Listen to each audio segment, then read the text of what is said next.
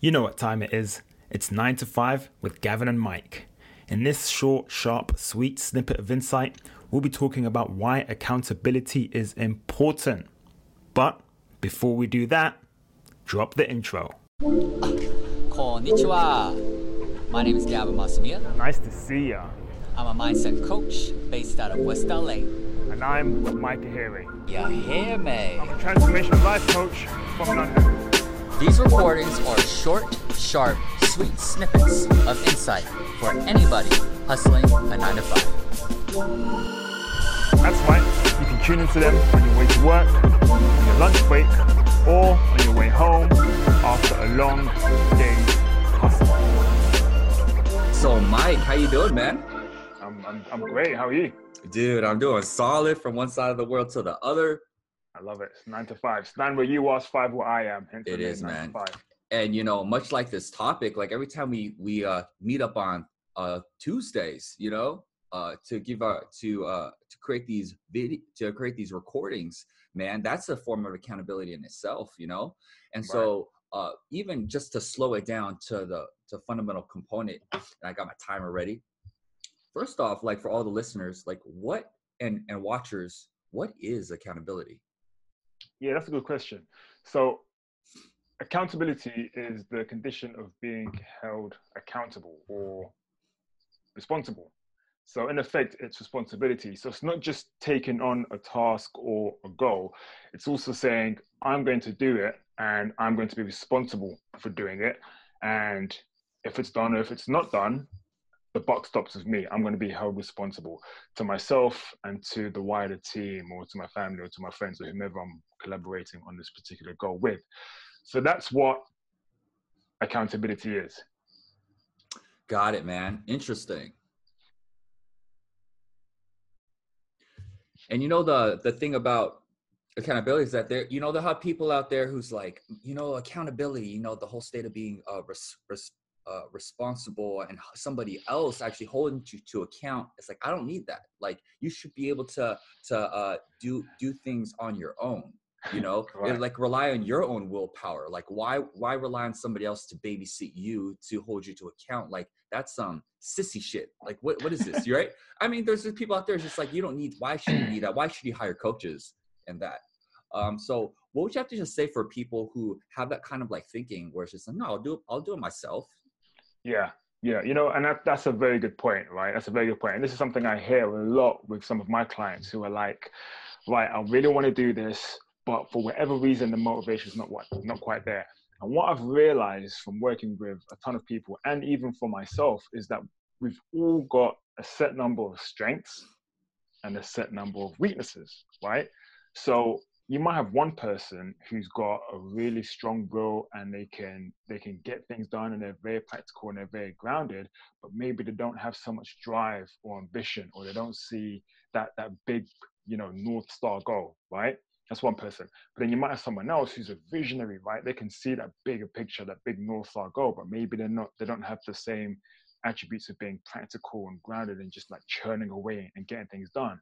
So people are different right?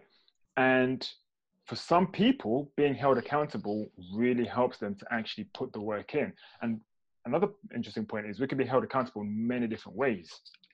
So, for example, you know, you might be in a relationship and you might know that something needs to be done, right? And subconsciously, you know that you are accountable to your to your partner or your other half, right? The conversation's not been had; it's not been made explicit that you are accountable to me and I'm going to hold you accountable. But somehow, you might know if I don't get this done, it's going to not only affect me, but it's going to affect my significant other, maybe my family, maybe my kids, whomever, right? So, so that in itself is a form of accountability. It doesn't have to be so explicit.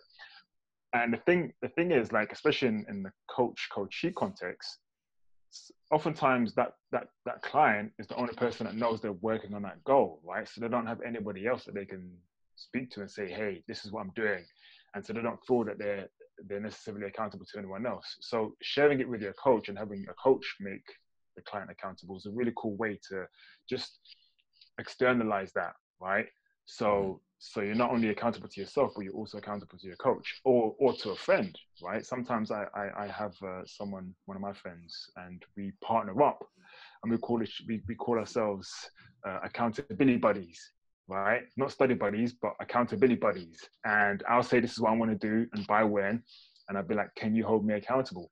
And she'll do the same for me. So um so so that's what i'd say to, to people that say um you know why do i need to rely on someone else's wall i just think people are different and people have different skill sets, different strengths, different weaknesses. And if you know that you are somebody who sets a goal down, but then for whatever reason doesn't follow through, then just introducing this element of accountability could really boost your productivity. Yeah, yeah, no, definitely, man. And so I have an accountability buddy that I talk to on Mondays from Canada, right? Nice. And then I also have my coach too, for like bigger goals. And what I found is why I continue to coach it, uh, continue hiring coaches for the past five years, and why I will continue to, man, is just like from this, uh, from my humanness, man. I just noticed that when I'm not feeling good or I like shit really hits the fan, uh, I will sell myself out. Right. I won't not do things I know to do as a fucking coach, dude. And so Right. like I will pay somebody who who uh is that I really respect their character and their ability to ask questions and where I communicate this is what I'm up to, this is what I'm committed Yeah. to, so that when all these things come up for me, man, I like they they will they will not sell me out. You know, they will they will be like they will remind me of what I'm committed to, and that's so and remind me of my motives and ask me like, Mm. why did you get start coaching again, or why why is it that you're in this relationship in the first place? What first motivated you? And um, so that's it's huge, man. It's so huge to have, Totally. and I'm so proud to actually have external accountabilities in place. Totally, totally. And I, and I would just challenge people who who question this idea of accountability and just ask them, you know, do an A and B test. Do do a test where you you don't you're, you're not accountable, i.e., you are not responsible, i.e., if the thing you say you're going to do doesn't get done, and you know no one's going to hold you to account or you're not going to feel accountable for it and then and then test that with another scenario where you are held accountable either by someone else or to yourself um, and even holding yourself accountable like if i don't do this then i'm going to forfeit myself in this way or i'm going to sacrifice this you know that's being held to account but if there's if there's no consequence for your actions then you're not really being held to account so um, I, I'll just challenge those people to just do an A and B test, but also just to see the things that they're doing and just see are they are they sure they're not being accountable, being held accountable in some way, shape, or form? Because you know the likelihood is they are. It may just be subconscious. All right, guys, you've you heard it right there. Uh, a great just takeaway for those uh, watching is have that do do that like split testing, man.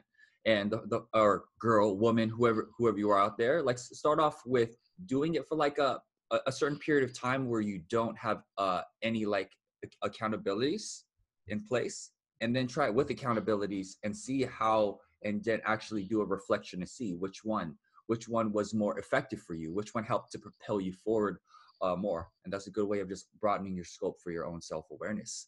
Totally. And um, with that being said, we made some good timing right here. Nice. And uh, with that being said, boom. Guys, thanks for tuning in. If you dig nine to five with Gavin and Mike, be sure to like, Comment, subscribe.